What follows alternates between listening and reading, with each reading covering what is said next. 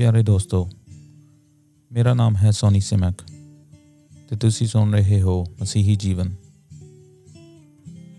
ਅੱਜ ਦਾ ਵਿਸ਼ਾ, ਰਸੂਲ ਕੌਣ ਹਨ ਤੇ ਕੀ ਅੱਜ ਦੇ ਸਮੇਂ ਦੇ ਵਿੱਚ, ਸਾਡੀ ਜ਼ਿੰਦਗੀ ਦੇ ਵਿੱਚ ਜਾਂ ਸਾਡੇ ਚਰਚ ਦੀ ਲਾਈਫ ਦੇ ਵਿੱਚ ਕੀ ਅੱਜ ਵੀ ਰਸੂਲ ਪਾਏ ਜਾਂਦੇ ਹਨ? ਤੇ ਜਿਹੜਾ ਪਿਛਲਾ ਮੈਂ ਐਪੀਸੋਡ ਡਿਸਕਸ ਕੀਤਾ ਸੀਗਾ ਵੀ ਰਸੂਲ ਕੌਣ ਸਨ ਤੇ ਰਸੂਲ ਕਿਉਂ ਬੁਲਾਏ ਗਏ ਸਨ ਤੇ ਰਸੂਲ ਹੋਣ ਦਾ ਮਤਲਬ ਕੀ ਹੈ ਜਾਂ ਕੀ ਸੀਗਾ ਉਸ ਟਾਈਮ ਦੇ ਵਿੱਚ, ਯਿਸੂ ਮਸੀਹ ਦੇ ਟਾਈਮ ਦੇ ਵਿੱਚ ਅਸੀਂ ਉਸ ਗੱਲ ਬਾਰੇ ਜਾਣਿਆ ਪਿਛਲੇ ਐਪੀਸੋਡ ਦੇ ਵਿੱਚ। ਤੇ ਅੱਜ ਦਾ ਜਿਹੜਾ ਐਪੀਸੋਡ ਹੈ ਉਹ ਮੈਂ ਉਸ ਚੀਜ਼ ਦੀ ਗੱਲ ਕਰਨ ਜਾ ਰਿਹਾ ਹਾਂ ਜੋ ਕਿ ਅਸੀਂ ਅੱਜ ਕੱਲ ਦੇਖਦੇ ਹਾਂ। ਜਿੱਦਾਂ ਮੈਂ ਪਿਛਲੇ ਐਪੀਸੋਡ ਦੇ ਵਿੱਚ ਵੀ ਗੱਲ ਕੀਤੀ ਕਿ ਕਈ ਇਦਾਂ ਦੇ ਪ੍ਰਚਾਰਕ ਹਨ ਜੋ ਕਿ ਆਪਣੇ ਆਪ ਨੂੰ ਰਸੂਲ ਜਾਂ ਅਪੋਸਲਸ ਕਹਿੰਦੇ ਹਨ। ਅਪੋਸਲ ਸੋ ਐਂਡ ਸੋ ਤੇ ਸ਼ਾਇਦ ਤੁਹਾਡੇ ਸ਼ਹਿਰ ਦੇ ਵਿੱਚ ਜਾਂ ਤੁਹਾਡੇ ਸਟੇਟ ਜਾਂ ਤੁਹਾਡੀ ਕੰਟਰੀ ਦੇ ਵਿੱਚ ਵੀ ਸ਼ਾਇਦ ਇਦਾਂ ਦੇ ਪ੍ਰਚਾਰਕ ਹੋਣ ਜੋ ਕਿ ਆਪਣੇ ਆਪ ਨੂੰ ਅਪੋਸਲ ਕਹਿੰਦੇ ਹਨ। ਤੇ ਬਾਈਬਲ ਤਾਂ ਸਾਫ਼-ਸਾਫ਼ ਇਹ ਕਹਿ ਦਿੰਦੀ ਹੈ ਕਿ ਜਿਹੜੇ ਅਪੋਸਲਸ ਹਨ, ਉਹ ਲੋਕ ਹਨ ਜੋ ਕਿ ਯਿਸੂ ਮਸੀਹ ਨੇ ਚੁਣੇ ਆਪਣੀ ਸੇਵਕਾਈ ਲਈ ਉਸ ਟਾਈਮ ਦੇ ਵਿੱਚ ਜਿਸ ਟਾਈਮ ਯਿਸੂ ਮਸੀਹ ਇਸ ਦੁਨੀਆ ਤੇ ਚੱਲਦਾ ਸੀ ਤੇ ਉਸ ਦੇ ਰਸੂਲ, ਜੋ 12 ਰਸੂਲ ਸਨ, ਜਦੋਂ ਉਹ ਖਤਮ ਹੋ ਗਏ, ਜਦੋਂ ਉਹਨਾਂ ਨੇ ਇਹ ਦੁਨੀਆ ਛੱਡ ਦਿੱਤੀ, ਉਸ ਤੋਂ ਬਾਅਦ ਕੋਈ ਵੀ ਰਸੂਲ ਨਹੀਂ ਆਇਆ, ਕਿਉਂਕਿ ਉਹ ਰਸੂਲ ਯਿਸੂ ਮਸੀਹ ਨੇ ਆਪਣੇ ਇੱਕ ਖਾਸ ਕੰਮ ਲਈ ਚੁਣੇ ਹੋਏ ਸਨ। ਪਰ ਜਦੋਂ ਰਸੂਲਾਂ ਨੇ ਆਪਣਾ ਕੰਮ ਕਰਨਾ ਸ਼ੁਰੂ ਕਰ ਦਿੱਤਾ, ਉਹਨਾਂ ਨੇ ਜਗ੍ਹਾ ਜਗ੍ਹਾ ਜਾ ਕੇ ਪ੍ਰਚਾਰ ਕੀਤਾ ਤੇ ਲੋਕਾਂ ਨੂੰ ਖੁਸ਼ਖਬਰੀ ਦਾ ਪ੍ਰਚਾਰ ਜਦੋਂ ਸੁਣਾਇਆ ਪਹਿਲੀ ਵਾਰੀ, ਅਸੀਂ ਦੇਖਦੇ ਹਾਂ ਪਤਰਸ ਦਾ ਜੋ ਪ੍ਰਚਾਰ ਹੈ, ਜੋ ਕਿ ਰਸੂਲਾਂ ਦੇ ਕਰਤੱਵ ਉਹਦੇ ਦੂਜੇ ਅਧਿਆਇ ਵਿੱਚ ਅਸੀਂ ਪੜ੍ਹਦੇ ਹਾਂ ਕਿ ਪਤਰਸ ਨੇ ਪਹਿਲਾਂ ਜਦੋਂ ਆਪਣਾ ਸਰਮਨ ਜਿਹੜਾ ਕਿ ਪ੍ਰਚਾਰ ਸੀ ਉਸਨੇ ਕੀਤਾ ਤੇ ਕਿੰਨੇ ਲੋਕ ਬਚਾਏ ਗਏ ਸਨ। ਹੁਣ ਤੁਸੀਂ ਜਦੋਂ ਪੜ੍ਹਦੇ ਹਨ, ਰਸੂਲਾਂ ਦੇ ਕਰਤੱਵ ਦੀ ਕਿਤਾਬ, ਰਸੂਲ, ਰਸੂਲਾਂ ਦੇ ਕਰਤੱਵ ਰਸੂਲਾਂ ਦੇ ਕੰਮ, ਉਹ ਕੰਮ ਹੁਣ ਦੁਹਰਾਏ ਨਹੀਂ ਜਾ ਸਕਦੇ। ਰਸੂਲਾਂ ਨੇ ਕਈ ਇਦਾਂ ਦੇ ਕੰਮ ਕੀਤੇ ਜੋ ਕਿ ਦੁਹਰਾਏ ਨਹੀਂ ਜਾ ਸਕਦੇ। ਤੇ ਰਸੂਲ ਜੋ ਸਨ, ਜਿੱਦਾਂ ਮੈਂ ਕਿਹਾ ਹੈ ਕਿ ਉਹ ਯਿਸੂ ਮਸੀਹ ਦੇ ਚੁਣੇ ਹੋਏ ਹਨ। ਖਾਸ ਇੱਕ ਮਕਸਦ ਸੀਗਾ। ਪਰ ਜਦੋਂ ਰਸੂਲਾਂ ਨੇ ਆਪਣਾ ਕੰਮ ਖਤਮ ਕਰ ਦਿੱਤਾ, ਜਦੋਂ ਰਸੂਲਾਂ ਨੇ ਜਗ੍ਹਾ ਜਗ੍ਹਾ ਜਾ ਕੇ ਪ੍ਰਚਾਰ ਕੀਤਾ ਤੇ ਚਰਚ ਸਥਾਪਿਤ ਕੀਤੇ, ਉਸ ਤੋਂ ਬਾਅਦ ਚਰਚ ਦੇ ਵਿੱਚ ਕੀ ਅਸੀਂ ਦੇਖਦੇ ਹਾਂ? ਪਾਸਟਰ ਜਾਂ ਐਲਡਰਸ ਤੇ ਇਵੈਂਜਲਿਸਟ ਤੇ ਪ੍ਰਚਾਰਕ। ਇਦਾਂ ਦੇ ਅਸੀਂ ਹੁਣ ਬੰਦੇ ਦੇਖਦੇ ਹਾਂ ਜੋ ਕਿ ਸੇਵਕਾਈ ਕਰਦੇ ਹਨ। ਹੁਣ ਕੋਈ ਵੀ ਰਸੂਲ ਨਹੀਂ ਹੈ, ਬਾਈਬਲ ਦੇ ਅਨੁਸਾਰ। ਫਿਰ ਅਸੀਂ ਅੱਜ ਕੱਲ ਕਿਉਂ ਇਦਾਂ ਦੇ ਬੰਦੇ ਜਾਂ ਪ੍ਰਚਾਰਕ ਦੇਖਦੇ ਹਾਂ ਜੋ ਆਪਣੇ ਆਪ ਨੂੰ ਰਸੂਲ ਜਾਂ ਅਪੋਸਲ ਕਹਿੰਦੇ ਹਨ? ਜੋ ਆਪਣੇ ਆਪ ਨੂੰ ਪ੍ਰੋਫਿਟ ਵੀ ਕਹਿੰਦੇ ਹਨ। ਕਈ ਮੈਂ ਦੇਖਦਾ ਹੁੰਦਾ ਆ ਟੀਵੀ ਦੇ ਉੱਤੇ ਵੀ ਤੇ ਹੋਰ ਵੀ ਕਈ ਜਗ੍ਹਾ ਤੇ ਮੈਂ ਸੁਣਦਾ ਹੁੰਦਾ ਹਾਂ ਲੋਕਾਂ ਨੂੰ ਵੀ ਪ੍ਰਚਾਰਕ ਇਦਾਂ ਦੇ ਹਨ ਜੋ ਕਿ ਆਪਣੇ ਆਪ ਨੂੰ ਨਬੀ ਕਹੀ ਜਾਂਦੇ ਹਨ। ਉਹ ਵੀ ਗਲਤ ਹੈ ਆਫ ਕੋਰਸ ਤੇ ਜਿਹੜੇ ਰਸੂਲ ਹਨ, ਉਹਨਾਂ ਦਾ ਇੱਕ ਮਕਸਦ ਸੀਗਾ, ਉਹਨਾਂ ਦਾ ਜਦੋਂ ਮਕਸਦ ਪੂਰਾ ਹੋ ਗਿਆ, ਰਸੂਲ ਕੀ ਖਤਮ ਹੋ ਗਏ? ਰਸੂਲਾਂ ਦਾ ਟਾਈਮ ਕੀ ਖਤਮ ਹੋ ਗਿਆ? ਜਿੱਦਾਂ ਕਿ ਮੈਂ ਪਿਛਲੇ ਐਪੀਸੋਡ ਦੇ ਵਿੱਚ ਵੀ ਦੱਸਿਆ ਸੀ।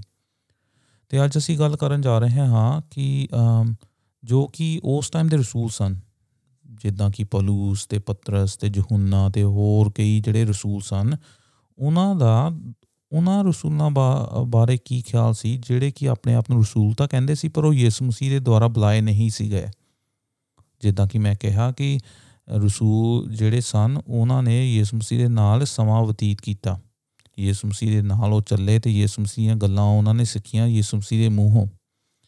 ਤੇ ਜਦੋਂ ਯਿਸੂ ਮਸੀਹ ਚਲਾ ਗਿਆ ਤੇ ਰਸੂਲਾਂ ਨੇ ਆਪਣਾ ਕੰਮ ਸ਼ੁਰੂ ਕਰ ਦਿੱਤਾ ਤੇ ਜਗ੍ਹਾ ਜਗ੍ਹਾ ਪ੍ਰਚਾਰ ਕੀਤਾ ਤੇ ਲੋਕ ਖੜੇ ਹੋ ਗਏ ਕਈ ਪ੍ਰਚਾਰਕ ਵੀ ਖੜੇ ਹੋ ਗਏ, ਜਿਨ੍ਹਾਂ ਬਾਰੇ ਅਸੀਂ ਪੜ੍ਹਦੇ ਹਾਂ ਖੱਤਾਂ ਦੇ ਵਿੱਚ ਜੋ ਕਿ ਬਾਈਬਲ ਦੇ ਵਿੱਚ ਹਨ। ਤੇ ਰਸੂਲਾਂ ਦੇ ਕਰਤੱਵ ਦੇ ਵਿੱਚ ਵੀ ਅਸੀਂ ਉਹਨਾਂ ਲੋਕਾਂ ਬਾਰੇ ਪੜ੍ਹਦੇ ਹਾਂ, ਉਹਨਾਂ ਪ੍ਰਚਾਰਕਾਂ ਬਾਰੇ ਵੀ ਪੜ੍ਹਦੇ ਹਾਂ, ਜਿਨ੍ਹਾਂ ਨੇ ਆਪਣੇ ਆਪ ਨੂੰ ਰਸੂਲ ਨਹੀਂ ਕਿਹਾ। ਕਿਉਂਕਿ ਉਹਨਾਂ ਨੂੰ ਪਤਾ ਸੀਗਾ ਕਿ ਰਸੂਲ ਕੌਣ ਸਨ। ਤੇ ਰਸੂਲ ਹੋਣ ਦਾ ਇੱਕ ਅਹਿਮੀਅਤ ਜਾਂ ਅਹੁਦਾ ਕੀ ਸੀ? ਹੁਣ ਪਲੂਸ ਦੇ ਟਾਈਮ ਤੇ, ਪਤਰਸ ਦੇ ਟਾਈਮ ਤੇ ਉਹਨਾਂ ਹੋਰਾਂ ਰਸੂਲਾਂ ਦੇ ਟਾਈਮ ਇਦਾਂ ਦੇ ਰਸੂਲ ਖੜੇ ਹੋ ਗਏ ਸਨ ਜੋ ਕਿ ਆਪਣੇ ਆਪ ਨੂੰ ਰਸੂਲ ਕਹਿੰਦੇ ਸਨ, ਪਰ ਉਹ ਰਸੂਲ ਨਹੀਂ ਸਨ। ਕਿਉਂਕਿ ਉਹ ਯਿਸੂ ਮਸੀਹ ਦੇ ਦੁਆਰਾ ਬੁਲਾਏ ਨਹੀਂ ਸੀਗੇ। ਇੱਕ ਤਾਂ ਇਹ ਗੱਲ ਹੋ ਗਈ। ਦੂਜੀ ਗੱਲ ਇਹ ਕਿ ਜਿਹੜੇ ਰਸੂਲ ਆਲਰੇਡੀ ਸਨ, ਉਹਨਾਂ ਨੇ ਦੂਜੇ ਰਸੂਲ ਜੋ ਕਿ ਫਾਲਸ ਅਪੋਸਲ ਸਨ, ਜੋ ਕਿ ਬੁਲਾਏ ਗਏ ਰਸੂਲ ਨਹੀਂ ਸਨ, ਉਹਨਾਂ ਦਾ ਕੀ ਉਹਨਾਂ ਨੇ ਇਨਕਾਰ ਕਰ ਦਿੱਤਾ? ਤੇ ਅਸੀਂ ਪੜ੍ਹਦੇ ਹਾਂ ਦੂਜਾ ਕਰੰਤੀਆਂ ਤੇ ਉਹਦਾ 11ਵਾਂ ਅਧਿਆਇ। ਉਹਦੇ ਵਿੱਚ ਦੇਖਦੇ ਹਾਂ, ਪਲੂਸ ਇਹਨਾਂ ਰਸੂਲਾਂ ਦੀ ਗੱਲ ਕਰਦਾ ਹੈ, ਜੋ ਕਿ ਬੁਲਾਏ ਨਹੀਂ ਗਏ ਹਨ। ਤੇ ਉਹ ਕਹਿੰਦੇ, ਉਹ ਕਹਿੰਦਾ ਹੈ, ਪਲੂਸ ਕਹਿੰਦਾ ਹੈ ਕਿ ਜਿਹੜੇ ਇਹ ਰਸੂਲ ਹਨ, ਇਹ ਕੀ ਲੋਕਾਂ ਨੂੰ ਪਰਮਾ ਰਹੇ ਹਨ। ਆਪਣੇ ਆਪ ਨੂੰ ਰਸੂਲ ਕਹਿੰਦੇ ਹਨ, ਪਰ ਇਹ ਯਿਸੂ ਮਸੀਹ ਦੇ ਦੁਆਰਾ ਨਹੀਂ ਬੁਲਾਏ ਗਏ। ਤੇ ਫਿਰ ਪਲੂਸ ਕਹਿੰਦਾ ਹੈ ਦੂਜਾ ਗ੍ਰੰਥੀਆਂ, ਉਹਦਾ ਇਹ 11ਵਾਂ ਅਧਿਆਇ ਤੇ ਉਹਦੀ ਚੌਥੀ ਆਇਤ ਵਿੱਚ ਉਹ ਕਹਿੰਦਾ ਹੈ, ਜੇ ਤੁਹਾਡੇ ਕੋਲ ਕੋਈ ਵੀ ਰਸੂਲ ਆਉਂਦਾ ਹੈ ਤੇ ਉਹ ਤੁਹਾਨੂੰ ਕੋਈ ਹੋਰ ਮੈਸੇਜ ਦੱਸਦਾ ਹੈ, ਯਿਸੂ ਯਿਸੂ ਮਸੀਹ ਦਾ, ਮੂੰਹ ਦੇ ਵਿੱਚ ਤਾਂ ਯਿਸੂ ਮਸੀਹ ਹੈ, ਪਰ ਯਿਸੂ ਮਸੀਹ ਦਾ ਵਚਨ ਜਿਹੜਾ ਉਹਨਾਂ ਦੇ ਮੂੰਹ ਦੇ ਵਿੱਚ ਨਹੀਂ ਹੈ, ਹਾਂ, ਉਹ ਬਾਈਬਲ ਦਾ ਯੂਜ਼ ਕਰਦੇ ਹਨ, ਪਰ ਬਾਈਬਲ ਦਾ ਜੋ ਵਚਨ ਹੈ ਜਾਂ ਮੈਸੇਜ ਹੈ, ਜਿਹੜਾ ਇੱਕ ਪ੍ਰਚਾਰ ਹੈ, ਉਹ ਗਲਤ ਕਰੀ ਜਾ ਰਹੇ ਹਨ। ਤੇ ਪੌਲੂਸ ਕਹਿੰਦਾ ਹੈ ਉਹਨਾਂ ਲੋਕਾਂ ਨੂੰ ਚਰਚ ਦੇ ਵਿੱਚ ਕਿ ਤੁਸੀਂ ਇਹਨਾਂ ਲੋਕਾਂ ਨੂੰ ਦੇਖੋ ਤੇ ਇਹਨਾਂ ਲੋਕਾਂ ਦੀ ਗੱਲ ਨੂੰ ਪਰਖੋ। ਹੁਣ ਪ੍ਰੋਬਲਮ ਇਹ ਆ ਚਰਚ ਦੇ ਵਿੱਚ ਜਾਂ ਚਰਚਾਂ ਦੇ ਵਿੱਚ ਕਿ ਜਿਹੜੇ ਮਸੀਹੀ ਲੋਕ ਹਨ, ਉਹ ਐਕਚੁਅਲੀ ਆਪਣੀ ਬਾਈਬਲ ਨਹੀਂ ਪੜ੍ਹਦੇ ਤੇ ਉਹ ਜਦੋਂ ਉਹਨਾਂ ਦੇ ਕੋਲ ਕੋਈ ਪ੍ਰਚਾਰਕ ਆਉਂਦੇ ਹਨ ਜਿਹੜੇ ਕਿ ਝੂਠੇ ਹਨ, ਉਹ ਉਹਨਾਂ ਦੀਆਂ ਗੱਲਾਂ ਦੇ ਵਿੱਚ ਆ ਜਾਂਦੇ ਹਨ ਉਹ ਲੋਕ। ਉਹਨਾਂ ਦੀਆਂ ਗੱਲਾਂ ਦੇ ਵਿੱਚ ਆ ਜਾਂਦੇ ਹਨ, ਪਰ ਉਹ ਬਾਈਬਲ ਨਹੀਂ ਪੜ੍ਹਦੇ। ਤੇ ਜੋ ਕੋਈ ਜਿਹੜਾ ਹੁਣ ਆਹ ਜਿਹੜੇ ਹੁਣ ਕਿੰਨੇ ਅਪੋਸਲ ਤੁਰੇ ਫਿਰਦੇ ਹਨ, ਉਹਨਾਂ ਦੇ ਪਿੱਛੇ ਵੱਡੀ ਵੱਡੀ ਕਰਾਊਡ ਹੈ, ਵੱਡੀ ਵੱਡੀ ਭੀੜ ਲੱਗੀ ਹੋਈ ਹੈ। ਸ਼ਾਇਦ ਉਹਨਾਂ ਭੀੜ ਨੂੰ ਦੇਖ ਕੇ ਲੋਕ ਸਮਝ ਲੈਂਦੇ ਹਨ ਕਿ ਇਹ ਲੋਕ ਬਹੁਤ ਹੀ ਅਮੇਜ਼ਿੰਗ ਹਨ, ਬਹੁਤ ਹੀ ਵਧੀਆ ਕੰਮ ਕਰ ਰਹੇ ਹਨ। ਜ਼ਰੂਰੀ ਨਹੀਂ ਹੈ ਕਿ ਜੇ ਭੀੜ ਕਿਸੇ ਪ੍ਰਚਾਰਕ ਦੇ ਪਿੱਛੇ ਹੈ ਤੇ ਉਹ ਪ੍ਰਚਾਰਕ ਵਧੀਆ ਹੈ। ਕਿਉਂਕਿ ਜਿਹੜਾ ਉਹ ਮੈਸੇਜ ਦੇ ਰਹੇ ਹਨ, ਉਹ ਮੈਸੇਜ ਕੀ ਹੈ? ਇਹ ਸਾਡੇ ਲਈ ਜਾਣਨਾ ਬਹੁਤ ਜ਼ਰੂਰੀ ਹੈ। ਤੇ ਮੋਸਟਲੀ ਜਿਹੜਾ ਮੈਸੇਜ ਇਹ ਅਪੋਸਲ ਜਿਹੜੇ ਅੱਜ ਕੱਲ ਕਰਦੇ ਹਨ, ਉਹ ਇਹ ਹੁੰਦਾ ਹੈ ਵੀ ਜੇ ਜੇ ਯਿਸੂ ਮਸੀਹ ਦੇ ਕੋਲ ਤੁਸੀਂ ਆਉਂਦੇ ਹੋ, ਤੇ ਯਿਸੂ ਮਸੀਹ ਤੁਹਾਨੂੰ ਬਹੁਤ ਹੀ ਅਮੀਰ ਬਣਾ ਦੇਗਾ, ਜਾਂ ਤੁਹਾਡੀ ਬਿਮਾਰੀ ਦੂਰ ਕਰ ਦੇਗਾ, ਜਾਂ ਤੁਹਾਨੂੰ ਬੱਚਾ ਦੇ ਦੇਗਾ, ਜਾਂ ਤੁਹਾਨੂੰ ਮੈਰਿਜ ਪਾਰਟਨਰ ਦੇ ਦੇਗਾ ਇਦਾਂ ਦੇ ਨਾ ਝੂਠੇ ਦਿਲਾਸੇ ਜਾਂ ਝੂਠੀਆਂ ਇੱਛਾਵਾਂ ਪੂਰੀਆਂ ਕਰਨ ਲਈ ਇਦਾਂ ਦੀਆਂ ਗੱਲਾਂ ਹੀ ਕਰਦੇ ਆ, ਪਰ ਉਹ ਹੁੰਦੀਆਂ ਨਹੀਂ ਹਨ। ਤੇ ਜਿਹੜੇ ਇਦਾਂ ਦੇ ਅਪੋਸਲ ਜਾਂ ਰਸੂਲ ਹੁੰਦੇ ਹਨ, ਜਿਹੜੇ ਕਿ ਇਹ ਫਾਲਸ ਟੀਚਰਸ ਹਨ, ਜਿਹੜੇ ਕਿ ਇਹ ਝੂਠੇ ਨਬੀ ਹਨ, ਇਹਨਾਂ ਲੋਕਾਂ ਦਾ ਜਿਹੜਾ ਪ੍ਰਚਾਰ ਹੈ, ਉਹ ਬਾਈਬਲ ਤੋਂ ਬਿਲਕੁਲ ਵੱਖਰਾ ਹੈ। ਹਾਲਾਂਕਿ ਇਹ ਬਾਈਬਲ ਦਾ ਇਸਤੇਮਾਲ ਕਰਦੇ ਹਨ ਤੇ ਤੁਹਾਨੂੰ ਸ਼ਾਇਦ ਉਹ ਕਹਿੰਦੇ ਹਨ ਕਿ ਮੈਂ ਬਾਈਬਲ ਵਿੱਚੋਂ ਇਹ ਸਿਖਾ ਰਿਹਾ ਹਾਂ। ਬਾਈਬਲ ਇੱਕ ਇਦਾਂ ਦੀ ਕਿਤਾਬ ਹੈ ਜਿਹੜੀ ਤੁਸੀਂ ਜੇ ਸਹੀ ਤਰੀਕੇ ਦੇ ਨਾਲ ਨਹੀਂ ਸਮਝਦੇ, ਤਾਂ ਤੁਹਾਡਾ ਪ੍ਰਚਾਰ ਕੀ ਗਲਤ ਹੁੰਦਾ ਹੈ? ਤੇ ਤੁਸੀਂ ਲੋਕਾਂ ਨੂੰ ਪਰਮਾ ਸਕਦੇ ਹੋ।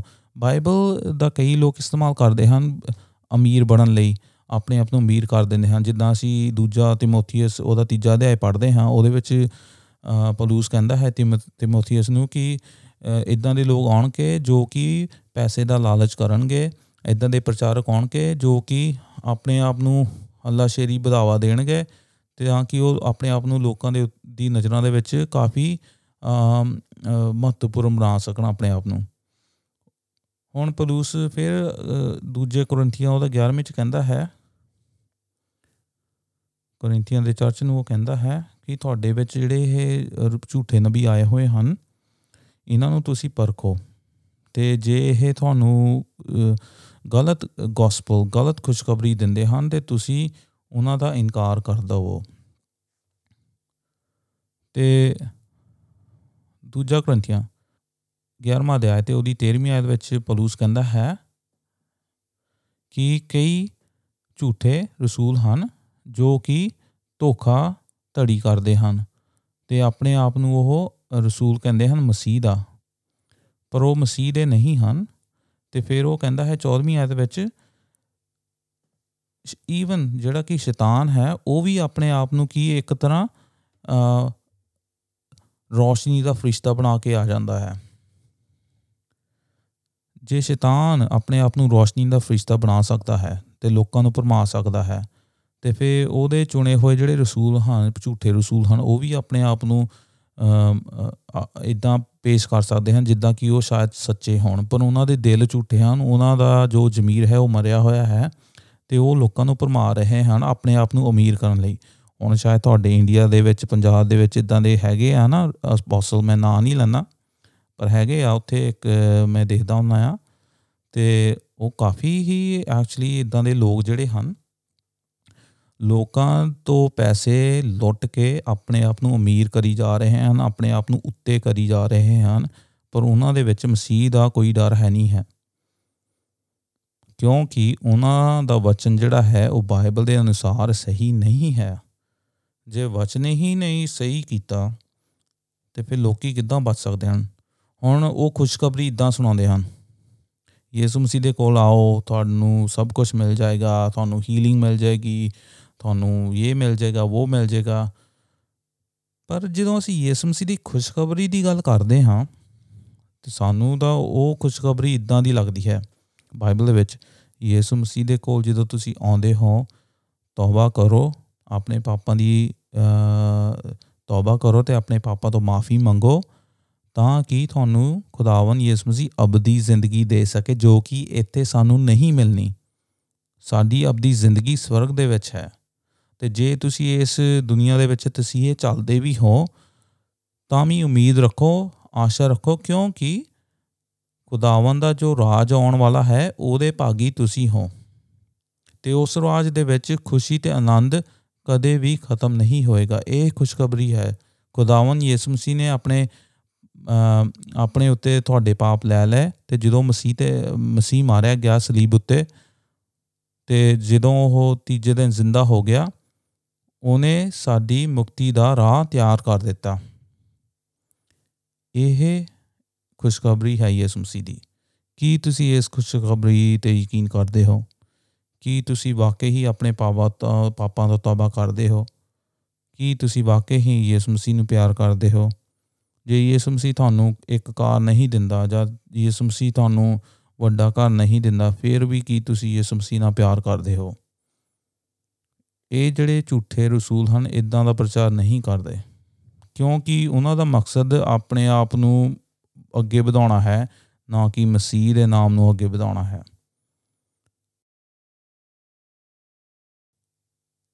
ਸ਼ਾਇਦ ਤੁਸੀਂ ਆਪਣੇ ਆਪ ਨੂੰ ਅੱਜ ਅਪੋਸਲ ਕਹਿਲਾਉਣਾ ਚਾਹੁੰਦੇ ਹੋ। ਮੈਂ ਹੁਣ ਪਾਸਟਰਾਂ ਦੇ ਨਾਲ ਗੱਲ ਕਰ ਰਿਹਾ ਹਾਂ, ਜੋ ਕਿ ਸ਼ਾਇਦ ਉਹਨਾਂ ਨੂੰ ਲੱਗਦਾ ਹੈ ਕਿ ਮੈਨੂੰ ਵੀ ਅਪੋਸਲ ਬਣਨਾ ਚਾਹੀਦਾ ਹੈ। ਮੈਂ ਤਾਂ ਸਿਰਫ ਇਹੀ ਬੇਨਤੀ ਕਰਦਾ ਹਾਂ ਤੁਹਾਨੂੰ ਕਿ ਭੇਡ ਚਾਲ ਜਿਹੜੀ ਹੈ, ਇਹ ਐਕਚੁਅਲੀ ਇੱਕ ਬਹੁਤ ਹੀ ਮਾੜੀ ਗੱਲ ਹੈ ਭੇਡ ਚਾਲ ਜੇ ਦੂਜੇ ਪ੍ਰਚਾਰਕ ਆਪਣੇ ਆਪ ਨੂੰ ਅਪੋਸਲ ਕਹਿੰਦੇ ਹਨ, ਤੇ ਤੁਹਾਨੂੰ ਉਹਨਾਂ ਦੇ ਪਿੱਛੇ ਲੱਗਣ ਦੀ ਲੋੜ ਨਹੀਂ ਹੈ। ਹੁਣ ਫੈਸਲਾ ਤੁਹਾਡੇ ਉੱਤੇ ਹੈ। ਤੁਸੀਂ ਕਿਹਨੂੰ ਫੋਲੋ ਕਰਦੇ ਹੋ? ਤੁਸੀਂ ਕਿਹਨੂੰ ਕਿਹਦੇ ਪਿੱਛੇ ਜਾਂਦੇ ਹੋ? ਤੁਸੀਂ ਮਸੀਹ ਦੇ ਪਿੱਛੇ ਜਾਂਦੇ ਹੋ ਜਾਂ ਝੂਠੇ ਨਬੀਆਂ ਦੇ ਪਿੱਛੇ ਜਾਂਦੇ ਹੋ? ਬਾਈਬਲ ਤਾਂ, ਬਾਈਬਲ ਹੈ। ਬਾਈਬਲ ਤਾਂ ਸੱਚ ਦੱਸਦੀ ਹੈ, ਪਰ ਜਿਹੜੇ ਉਹਨੂੰ ਸਿਖਾਉਂਦੇ ਹਨ ਕਿ ਉਹ ਤੁਹਾਨੂੰ ਸੱਚ ਦੱਸਦੇ ਹਨ। ਆਪਣੇ ਆਪ ਨੂੰ ਤਿਆਰ ਕਰੋ, ਬਾਈਬਲ ਪੜੋ ਚੰਗੀ ਸੰਗਤ ਰੱਖੋ, ਪ੍ਰਾਰਥਨਾ ਕਰੋ ਖੁਦਾਵੰ ਤੋਂ ਮੰਗੋ ਕਿ ਮੈਨੂੰ ਸਹੀ ਸਿੱਖਿਆ ਦੇ ਖੁਦਾਵੰ ਤਾਂ ਕਿ ਮੈਂ ਤੇਰੇ ਵਚਨ ਨੂੰ ਜਾਣ ਸਕਾਂ। ਤੇ ਜਿਹੜਾ ਕੋਈ ਮੇਰੇ ਕੋਲ ਆਉਂਦਾ ਹੈ, ਜੇ ਕੋਈ ਝੂਠਾ ਵਚਨ ਲੈ ਕੇ ਮੇਰੇ ਕੋਲ ਆਉਂਦਾ ਹੈ, ਤੇ ਮੈਂ ਉਸ ਵਚਨ ਦਾ ਤੇ ਉਸ ਬੰਦੇ ਦਾ ਇਨਕਾਰ ਕਰ ਸਕਾਂ। ਤੇ ਜੋ ਮੇਰੇ ਕੋਲ ਸੱਚਾ ਵਚਨ ਲੈ ਕੇ ਆਉਂਦਾ ਹੈ, ਮੈਂ ਉਸ ਦੀ ਗੱਲ ਨੂੰ ਸੁਣਾ ਤੇ ਉਸ ਦਾ ਤੇ ਉਸ ਦੇ ਖੁਦਾ ਦਾ ਧੰਨਵਾਦ ਕਰਾਂ। ਤੇ ਅੱਜ ਫੈਸਲਾ ਤੁਹਾਡੇ ਉੱਤੇ ਹੈ। ਤੁਸੀਂ ਕਿਹਦੇ ਪਿੱਛੇ ਚੱਲਦੇ ਹੋ? ਇਹ ਜਿਹੜੇ ਅਪੋਸਟਲਸ ਆਪਣੇ ਆਪ ਨੂੰ ਕਹਿੰਦੇ ਹਨ, ਚਾਹੇ ਇੰਡੀਆ ਦੇ ਵਿੱਚ ਹਨ, ਚਾਹੇ ਇੰਗਲੈਂਡ ਦੇ ਵਿੱਚ ਹਨ, ਚਾਹੇ ਕਿਸੇ ਵੀ ਕੰਟਰੀ ਦੇ ਵਿੱਚ ਹਨ, ਉਹ ਸਭ ਝੂਠੇ ਹਨ। ਕਿਉਂਕਿ ਬਾਈਬਲ ਉਹਨਾਂ ਨੂੰ ਝੂਠਾ ਸਾਬਿਤ ਕਰ ਦਿੰਦੀ ਹੈ। ਇਹ ਸੋਨੀ ਨਹੀਂ ਝੂਠਾ ਤਾਂ ਸਾਬਿਤ ਕਰਦਾ ਉਹਨਾਂ ਨੂੰ ਉਹਨਾਂ ਨੂੰ ਬਾਈਬਲ ਝੂਠਾ ਸਾਬਿਤ ਕਰਦੀ ਹੈ। ਇਸ ਕਰਕੇ ਤੁਸੀਂ ਬਾਈਬਲ ਦੀ ਗੱਲ ਨੂੰ ਸੁਣੋ, ਕਿਉਂ ਜੋ ਕਿ ਖੁਦਾਵੰਦ ਦਾ ਵਚਨ ਹੈ। ਜੇ ਅਸੀਂ ਕਹਿੰਦੇ ਹਾਂ, ਅਸੀਂ ਖੁਦਾਵੰਦ ਦੀ ਗੱਲ ਨੂੰ ਸੁਣਦੇ ਹਾਂ, ਤੇ ਸਾਨੂੰ ਖੁਦਾਵੰਦ ਦੇ ਵਚਨ ਦੀ ਆਵਾਜ਼ ਨੂੰ ਸੁਣਨਾ ਚਾਹੀਦਾ ਹੈ। ਨਾ ਕਿ ਝੂਠੇ ਨਬੀਆਂ ਦੀਆਂ ਗੱਲਾਂ 'ਚ ਫਸ ਕੇ ਆਪਣੀ ਜ਼ਿੰਦਗੀ ਨੂੰ ਖਰਾਬ ਕਰੀਏ। ਤੇ ਦੂਜਿਆਂ ਦੀ ਜ਼ਿੰਦਗੀ ਨੂੰ ਵੀ ਖਰਾਬ ਕਰੀਏ। ਇਦਾਂ ਦਾ ਕੰਮ ਨਹੀਂ ਕਰਨਾ ਚਾਹੀਦਾ ਸਾਨੂੰ। ਤੇ ਮੈਂ ਫੇਰ ਉਮੀਦ ਕਰਦਾ ਹਾਂ ਤੁਹਾਨੂੰ ਅੱਜ ਦੇ ਵਚਨ ਤੋਂ ਇੱਕ ਇਨਕਰੇਜਮੈਂਟ ਮਿਲੀ। ਤੇ ਸ਼ਾਇਦ ਤੁਹਾਡੇ ਮਨਾਂ ਦੇ ਵਿੱਚ ਕਾਫੀ ਪ੍ਰਸ਼ਨ ਹੋਣਗੇ ਫਿਰ।